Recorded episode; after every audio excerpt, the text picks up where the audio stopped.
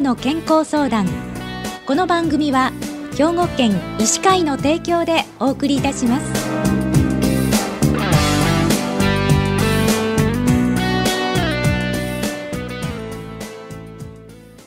みんなの健康相談ご案内の広市加子です。今週は兵庫県医師会の神戸市東灘区六甲アイランド江南病院院長でいらっしゃいます。三枝康弘先生にお話をお伺いします。三枝先生おはようございます。おはようございます。今日はよろしくお願いいたします。よろしくお願いします。まずあの番組にお便りが届いておりますのでご紹介をさせていただきます。75歳の女性からです、えー、集団検診で骨量が低下しているので再検査が必要と言われました整形外科で検査してもらい骨粗しょう症の治療剤週1回1錠、えー、イセドロン酸を17.5ミリ、えー、4週分もらいました。毎年集団検診は異常なし。新聞配達45年目の現役です。薬とは無縁の75歳。副作用が心配です。ある人は仕事を休めないのでというと点滴にしたらある日腰が痛くて車椅子で仕事を休んだと言っていました。人によって治療法が違うのですね。私も配達は一日も休めません。どんな副作用があるか注意点薬を服用しない治療方法はありますか？膝も腰も痛いところはないのです。アドバイスをお願いしますといただいたんですけれども。じゃあまず三枝先生この骨粗しょう症っていうのはどのような病気なんでしょうか？まあ、現在学会で、えー、定義されているのは骨の強度が低下し、え、骨折の危険性が高まった状態。まあ、いわゆる骨折しやすい状態のことを言います。はい、あのどんな時に起こるんですか？女性の閉経後に起こることが多いと言われております。うん。はい、おそらく女性ホルモンのおまあ、バランスの問題で起こるんではないかと考えられております。男性でもですねまれ、はい、えー、に起こることはあると言われております。でもう一つはあ続発性といって何らかの病気があってそれに伴って、えー、生じるものでこれにはいろんな病気があります。診断はどのようにつけるんですか、はい、脆弱性骨折といいまして低エネルギー外力による骨折と言われてますが、例えばあ立った高さのところから転倒したとかですね、はい、あるいはあまあ、通常では骨折しない状況。あベッドから滑り落ちるであるとか、うん、椅子から滑り落ちるとかあ簡単なあことでえー、生じる骨折のことを脆弱性骨折と言いますけれども、その脆弱性骨折があればあすぐ骨粗しょう症という診断になります。でもう一つは骨密度というのを測定しまして、えー、平均的には30から40歳ぐらいの方の平均値の70%以下まで低下した場合を骨粗しょう症と診断しております。じゃあの症状がないのに治療は必要なんでしょうか？いろんな病気で症状がない場合に治療していることがあると思います例えば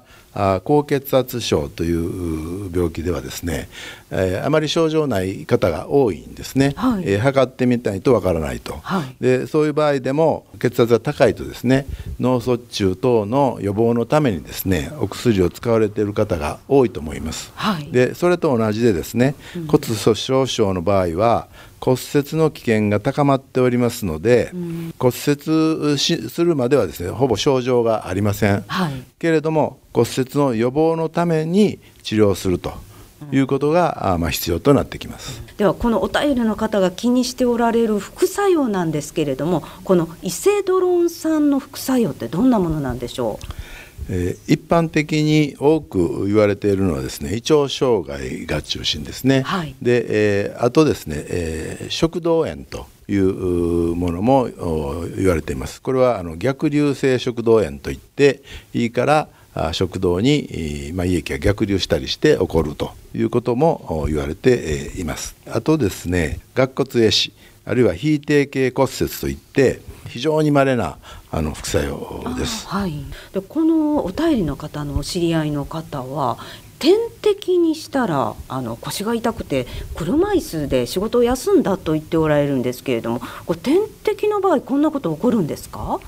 このリセドロン酸と同じ系統の薬をビソソネートというんですけれども、はい、現在飲み薬とですね、はい、それから注射薬がありますで点滴の場合は月に1回のものと1年に1回するというものがあります。そうすると1回に投与する量が多くなりまして、その場合にですねインフルエンザ用の症状を呈することがあると言われております、いわゆる関節痛とかですねそういうような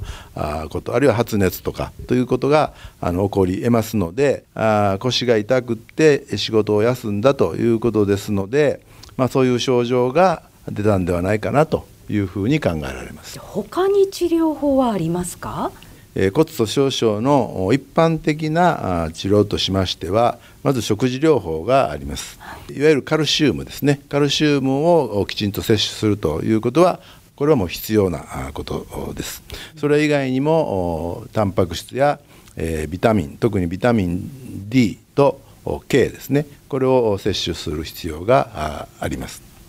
もちろん食事だけではですね、えー、改善することは難しいです。それからあと運動療法ですね、はい、えー、骨というのは刺激がないとですね弱ってしまいますので、えー、やはり刺激を与えてやるということで、えー、運動が必要です。まあ、その強度的にはですねそんなに強い運動は必要ないんですけれども、まあ、体操程度でいいですので、まあ、毎日行うということが重要です。はいはい、じゃ最後にお便りの方へのアドバイスをお願いします。まあ、この方は非常に元気で、えー、今まで、えー、まあ、何ともないと言われる方です。けれどもこの実際に検査をしてですね骨量が低下している、えー、もし骨密度がですね低下して、えー、骨粗しょう症という診断になった場合はですねやはり骨折の危険性が高まっておりますので、何かしらの治療は必要だと考えます、うん、えー、それがですねどのようなあ治療がいいのか。まず先ほどお話した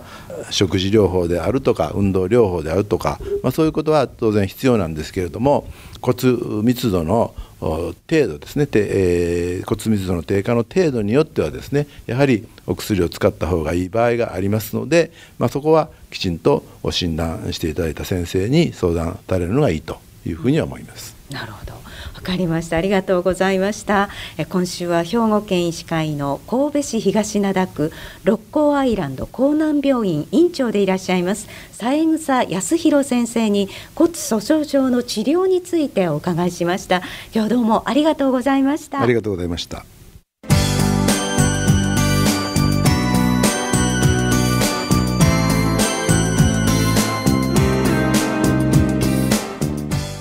の健康相談ご案内は広市加子でしたこの番組は兵庫県医師会の提供でお送りいたしました。